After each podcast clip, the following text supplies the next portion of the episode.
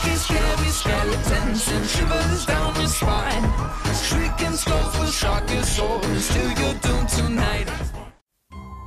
Salve killers, io sono Kiru e bentornati nell'oscuro palcoscenico. Oggi ci troviamo nel cuore oscuro della Florida, lungo le strade polverose e le autostrade interstatali, per conoscere una donna davvero molto inquietante. Eileen Warnos è stata una figura complessa e controversa, una donna che ha commesso atti efferati pur sostenendo di essere vittima delle circostanze. Era una escort autostopista che si è trasformata in serial killer, predando uomini ignari lungo le autostrade della Florida tra la fine degli anni 80 e l'inizio degli anni 90. La sua storia è un arazzo di abusi e traumi, un racconto che ha suscitato dibattiti sulla natura del male e sull'impatto del trauma nel comportamento criminale. Oggi quindi esploreremo il mondo oscuro di Eileen Warnos, facendo luce sulla sua infanzia travagliata, sugli eventi che hanno portato alla sua discesa nella violenza e sul controverso processo che ha segnato il suo destino. Adesso siamo pronti per addentrarci nelle profondità della contorta storia di Eileen Warnos, quindi sbarrate porte e finestre, chiamate la polizia e buon ascolto. Eileen Carol Pittman, conosciuta come la prima serial killer donna degli Stati Uniti, nacque il 29 febbraio 1956 a Rochester, nel Michigan, negli Stati Uniti. Era la figlia di Leo Dale Pittman e Diane Warnos. La sua infanzia fu estremamente difficile. I suoi genitori si separarono prima della sua nascita e suo padre trascorse successivamente del tempo in ospedali psichiatrici, finendo per togliersi la vita in prigione nel 1969, dopo essere stato rinchiuso con l'accusa di violenza su minori. La madre si era sposata molto giovane, all'età di 15 anni, e oltre ad Eileen aveva avuto anche un altro figlio, Keith. Eileen visse un'infanzia molto infelice, abbandonata dai suoi genitori e adottata dai suoi nonni quando aveva solo 4 anni. I nonni purtroppo la sottoposero a punizioni e maltrattamenti. Solo all'età di 12 anni, sia lei che suo fratello scoprirono che coloro che credevano fossero i genitori erano in realtà i nonni. Eileen condusse una vita dissoluta, avendo relazioni sessuali con molte persone, tra cui il suo stesso fratello Keith. All'età di 14 anni venne violentata da un amico di famiglia, dal quale rimase incinta. Il bambino venne poi portato in un istituto a Detroit, in cui venne successivamente adottato. Il 23 marzo 1971 Eileen lasciò la scuola, la nonna morì di insufficienza epatica e il nonno la buttò fuori di casa. Per mantenersi, quindi, cominciò a prostituirsi e fu costretta a vivere in un'auto abbandonata in un bosco. Eileen iniziò a lavorare come escort nel 1974, quando ancora frequentava la scuola, con lo pseudonimo di Sandra Kretsch. Dopo un po' di tempo trascorso in strada arrivò in Colorado e fu incarcerata per guida in stato di ebbrezza, disturbo della quiete pubblica e per aver sparato con una pistola a calibro 22 da un veicolo in movimento venne anche presentata un'ulteriore accusa per mancata comparizione in tribunale. La donna infatti aveva lasciato la città prima del processo e tornata in Michigan. La sua vita a quel punto era diventata una totale dissolutezza. Fu nuovamente arrestata con l'accusa di aggressione e rissa a seguito di un incidente in cui aveva lanciato una palla da biliardo sulla testa di un barista. A quel punto Eileen era oggetto di diversi mandati di arresto per guida in stato di ebbrezza e guida senza patente e le fu combinata una multa di 105 dollari. Il 17 luglio 1976 suo fratello Keith morì di cancro all'esofago e, poiché l'aveva lasciata come beneficiaria, ottenne 10.000 dollari dalla sua assicurazione sulla vita. Poté così pagare la multa che le era stata inflitta, ma il resto del denaro lo sperperò in modo incontrollato in soli due mesi. Quello stesso anno decise di andare in Florida, facendo l'autostop per raggiungere la sua destinazione. In quell'anno conobbe il 69enne presidente dello Yacht Club, Lewis Gretz Fell, che avrebbe successivamente sposato. Tuttavia continuò a mettersi nei guai, avendo frequenti scontri nei bar della zona, finché un giorno fu mandata in prigione per aggressione. Dopo essere stata rilasciata, solamente sei settimane dopo il matrimonio, Eileen aggredì il marito con una canna da pesca, il che portò all'emissione di un'ordinanza restrittiva e all'annullamento del matrimonio. Ma la sua storia di disordini e dissolutezza non si fermò certo lì, anzi era solo l'inizio. Eileen divenne famosa per il suo pessimo temperamento e la sua inclinazione all'alcol, così come per il suo aperto odio verso gli uomini, che non aveva problemi a manifestare apertamente. Dopo il fallimento del suo matrimonio, Eileen Warnos continuò le sue malefatte e fu arrestata in numerose occasioni. Il 20 maggio 1981 venne arrestata in Florida per rapina a mano armata e condannata al carcere il 4 maggio 1982, dove rimase per un anno. Il 1 maggio 1984 fu arrestata invece per tentata truffa con assegni falsi. Successivamente, nel 1985, fu sospettata di aver rubato una pistola e delle munizioni. All'epoca si faceva chiamare Lori Christine Grody, nome che aveva usurpato la sorellastra Lori. Il 4 gennaio dell'anno successivo, Eileen venne arrestata a Miami, questa volta utilizzando il suo vero nome, con l'accusa di furto d'auto, false informazioni con lo scopo di ostacolare le indagini e resistenza all'arresto. Dopo l'intervento delle autorità è stata trovata in possesso di un revolver calibro 38 e di una scatola di munizioni, tutto all'interno di un'auto che aveva rubato. Cinque mesi dopo, Eileen fu nuovamente arrestata dopo che un collega l'aveva accusata di aver sparato al suo veicolo e di avergli richiesto 200 dollari. Iniziò quindi a utilizzare lo pseudonimo di Susan Lynn Blauvetz e, appena una settimana dopo l'arresto, fu nuovamente multata per eccesso di velocità. Pochi giorni dopo incontrò in un locale gay Tyria Moore, di 24 anni, che divenne la sua compagna. In quel periodo Eileen offriva i suoi servizi da escort nelle aree di sosta dei camion e facendo l'autostop. Portava sempre con sé una pistola carica. Aveva rapporti con 40 o 50 uomini a settimana e spendeva fino a 1000 dollari in 7 giorni per pagarsi le noti in vecchi alberghi e fast food. Non era la vita che aveva sognato, ma almeno se la cavava, nonostante alcune brutte esperienze con uomini sgradevoli, che a volte se ne andavano senza pagarla.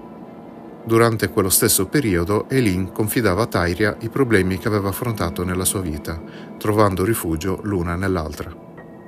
A poco a poco, però, le umiliazioni e tutte le sgradevolezze che avevano permeato la sua vita avrebbero presto preso la forma di una vera e propria vendetta. Il 30 novembre 1989, mentre svolgeva la sua nota professione, Eileen incontrò la sua prima vittima, Richard Mallory. Dopo aver ottenuto i servizi della donna, l'uomo iniziò a comportarsi in modo violento e i due ebbero una discussione. Durante la lotta lei estrasse la pistola con l'intenzione di intimidirlo, ma lui ignorò i suoi avvertimenti e dopo aver temuto per la sua vita, lei non ebbe altra scelta che sparargli. La donna avrebbe raccontato in seguito che fu molto difficile per lei perché l'uomo urlava e chiedeva aiuto. A un tratto pensò anche di aiutarlo, ma poi capì che l'avrebbe denunciata, così gli sparò per quattro volte. Poi lo avvolse in un tappeto e lo portò nella stessa macchina dell'uomo per lasciarlo in un posto dove pensava che nessuno lo avrebbe mai cercato. Pochi giorni dopo la sua scomparsa, il corpo fu ritrovato da due uomini che cercavano vecchi rottami metallici da vendere. Pare che, dopo aver notato il tappeto arrotolato, abbiano deciso di stenderlo per verificare se fosse ancora in buone condizioni, notando così al suo interno il cadavere parzialmente decomposto. Tutti gli indizi fecero pensare alla polizia che si trattasse di una rapina. Il 5 maggio 1990 venne ritrovato il cadavere di un altro uomo, ucciso da due colpi di calibro 22, che a causa dell'avanzato stato di decomposizione non fu mai identificato. Nel giugno seguente, nei pressi della strada Interstate 19 in Florida, venne ritrovato il corpo di David Spears, camionista ucciso con sei colpi di calibro 22 il detective Orange ritrovò il mezzo dell'uomo spoglio di qualsiasi indizio. Le indagini sulla vita personale e sociale di Spears non portarono ad alcun fatto rilevante. La relazione effettuata in merito da una criminologa, però, fece emergere due cose importanti. Primo, l'omicidio non sembrava la conseguenza di un tentativo di furto. E secondo, che l'assassino era probabilmente una donna, poiché i corpi ritrovati presentavano colpi al corpo anziché alla testa. Secondo la sua esperienza, infatti, una percentuale maggiore di uomini tende a sparare alla testa delle proprie vittime, mentre curiosamente le donne di solito mirano al resto del corpo e a una distanza ravvicinata, proprio come era quel corpo. Il 6 giugno dello stesso anno venne poi trovata un'altra vittima in avanzato stato di decomposizione, la cui identità rimase un mistero fino al ritrovamento della sua automobile a qualche chilometro di distanza. L'uomo era Charles Cascadon, un allevatore di bestiame ucciso con nove colpi di calibro 22. Un altro uomo, Eugene Barnes, venne trovato morto lungo l'Interstate 75, ma stavolta l'investigatore Tom Mack riscontrò delle analogie con i vari crimini e la stretta vicinanza fra loro fece per la prima volta affiorare l'ipotesi di un serial killer. Nel settembre del 1990 venne trovato Dink Humphries, anche lui ucciso da molteplici colpi di calibro 22. Stessa sorte toccò poco dopo al poliziotto in pensione Walter Geno Antonio, ucciso nel novembre dello stesso anno con quattro colpi della stessa arma. Quindi il sospetto che si trattasse di un serial killer si fece sempre più forte. La polizia instaurò così una task force ed elaborò un profilo volto a ricostruire il modus operandi del serial killer. Per la prima volta si ipotizzò che si potesse trattare di una prostituta che, dopo aver adescato le vittime, le uccideva. La svolta decisiva delle indagini si ebbe però quando Eileen fece un errore. Depositò a un banco dei pegni una videocamera appartenuta proprio alla prima delle sue vittime, Richard Mallory, lasciando così impronte digitali dappertutto, che gli inquirenti confrontarono con successo con quelle ritrovate su una delle scene del crimine. Oltre a questo, nel luglio 1990, mentre Eileen e Tairia si trovavano alla guida di un veicolo, si schiantarono contro una recinzione quando gli agenti intervennero in soccorso delle persone coinvolte, queste si rifiutarono e fuggirono immediatamente dalla scena. Ciò non fece altro che attirare l'attenzione di diverse persone che denunciarono l'incidente e, in base alle descrizioni dei testimoni, si scoprì ben presto che il veicolo apparteneva ad un uomo scomparso da poco più di un mese. Dopo diverse indagini, la polizia riuscì ad identificare le due donne che erano a bordo del veicolo, Eileen e Tairia. Nel gennaio 1991, quindi, mentre le due donne si trovavano a una festa di motociclisti, arrivò la polizia che procedette all'arresto, con il reato contestato di porto d'armi abusivo.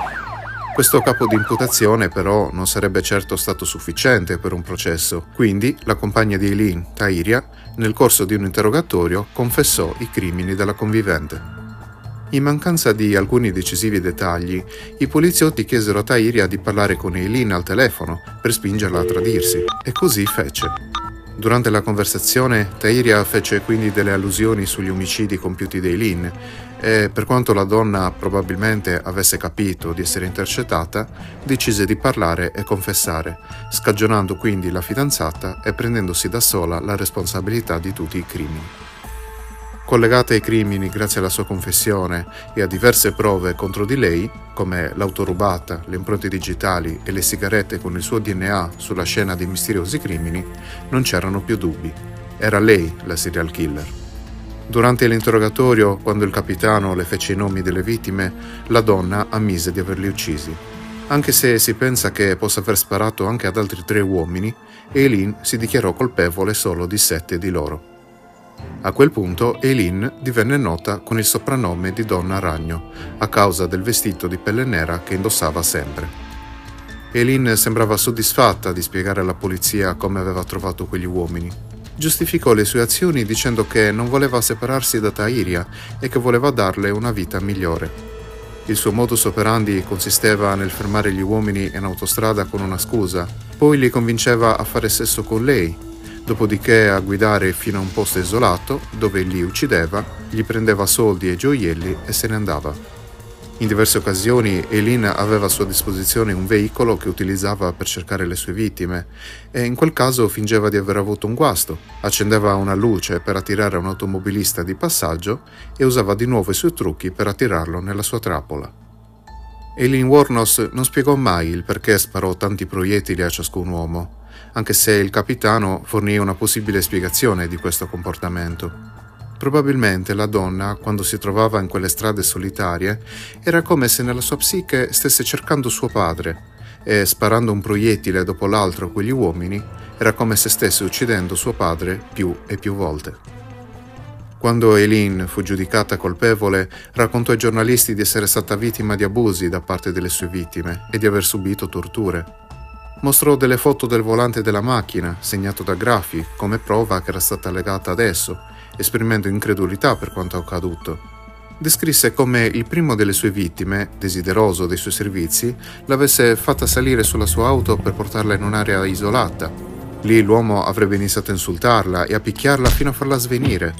Al suo risveglio si sarebbe ritrovata immobilizzata e legata, mentre l'uomo la violentava causandole intense sofferenze e ferite.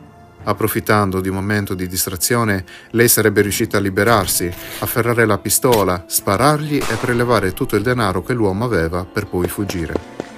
Durante la spiegazione, Eileen appariva molto turbata, tanto che alcuni psicologi dissero che era impossibile che avesse inventato tutta la storia, dato che aveva spiegato il tutto in modo troppo dettagliato. Il 31 marzo 1992 si svolse il processo, che si rivelò molto complicato, in quanto Eileen si dichiarò non colpevole. Inoltre si rifiutava di rispondere, in quanto non voleva ammettere la sua colpevolezza.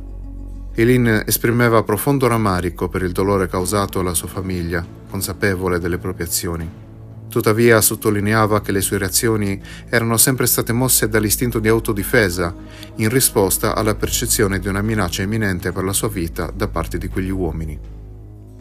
A quel punto, con lo scopo di aiutarla, il suo avvocato difensore presentò diversi studi e dati statistici per evidenziare il maggior rischio di violenza subita dalle donne che offrono servizi sessuali argomentò che gli uomini tendono a sfruttare queste donne, spesso in posizioni vulnerabili che si impegnano in tale attività.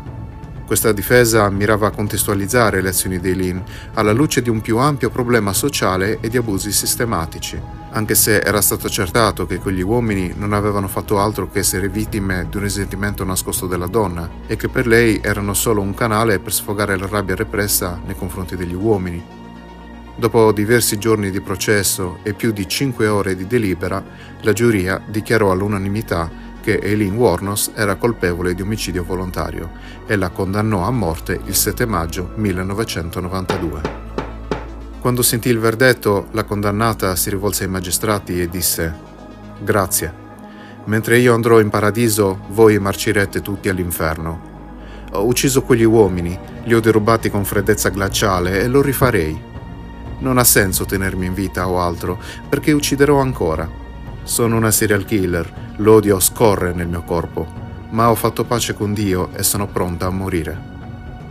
Nel maggio del 2000, Eileen confessò a una telecamera dell'emittente televisiva Orlando che in realtà non aveva mai agito per autodifesa, ma perché temeva che la sua compagna l'avrebbe lasciata se non fosse riuscita a ottenere i soldi per affittare un appartamento condiviso. Eileen a quel punto arrivò perfino a scusarsi con le famiglie delle vittime, ma dopo un decennio nel braccio della morte, la donna accettò la pena capitale, dicendo che altrimenti avrebbe ucciso di nuovo se ne avesse avuto la possibilità. Disse, non ha senso salvarmi, è uno spreco di denaro dei contribuenti. In prossimità dell'esecuzione, un avvocato difensore sollevò la questione se la donna fosse psicologicamente consapevole della propria esecuzione e che avvenisse tramite iniezione letale. Nel frattempo, un gruppo di difesa dei condannati chiese anche alla Corte Suprema il permesso di presentare un appello per la sospensione della pena. Tuttavia, Eileen stessa ribadì di sapere cosa stava facendo, considerando la prigione una punizione peggiore della morte stessa. Disse, sono stanca di tutto questo, di tutti quelli che mi chiedono se sono pazza. Sono stata valutata tante volte, sono competente, sono sana di mente e sto cercando di dire la verità e mi sottoporrò alla macchina della verità. Su ogni parola una commissione di tre psichiatri che la esaminò stabilì che era veramente consapevole della pena, in quanto brillante, sveglia, molto riflessiva e perfettamente consapevole degli atti che aveva commesso. Il governatore della Florida, Jeff Bush, fratello dell'ex presidente degli Stati Uniti, si dichiarò d'accordo con la decisione. Il 9 ottobre 2002 arrivò il giorno tanto atteso. Da tempo Eileen pensava a come sarebbe stata la sua partenza per l'aldilà, ma soprattutto pensava a Gesù Cristo come suo Salvatore, come l'unico uomo che aveva dimostrato di apprezzarla davvero, accompagnandola nei suoi momenti di solitudine. Disse che il Signore le aveva parlato e le aveva promesso che sarebbe venuto nel giorno dell'indipendenza, non solo per salvarla da questo mondo di sofferenza che lei odiava tanto, ma anche per aiutarla a vendicarsi delle persone che le avevano fatto del male. Il giorno dell'esecuzione era stata svegliata presto, aveva rifiutato le ultime volontà e tutto ciò che avrebbe potuto ritardare il suo momento finale. Voleva superare l'ultima prova il più velocemente possibile e non voleva perdere tempo con le banalità, perché il suo unico desiderio era quello di porre fine alle sofferenze che si portava dietro sin da quando era bambina. Alle 9.30 del mattino precise, all'età di 46 anni, Eileen aprì gli occhi e sorrise leggermente, mentre sentiva il cocktail mortale scorrere nelle sue vene. Prima di chiudere nuovamente gli occhi e abbandonarsi al sonno eterno, si rivolse ai suoi carnefici e mormorò loro che sarebbe tornata nel mondo dei vivi. Il suo sguardo era perso, calmo, come se fosse fuori dalla realtà, mentre la sua anima lasciava per sempre questo mondo. Dopo la morte il suo corpo venne cremato, le sue ceneri vennero prese da Dawn Botkins, un'amica d'infanzia, portate nella sua città natale nel Michigan e sparse sotto un albero.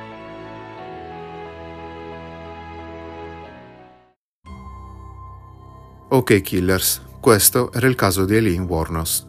È proprio vero, non esiste una risposta semplice alla domanda su chi fosse veramente questa donna. Era un mostro, una vittima o una combinazione di entrambi?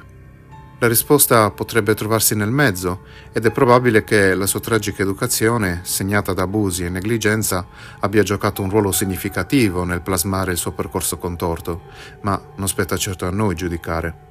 Si dice che in questa vita ci sia un limite a tutto.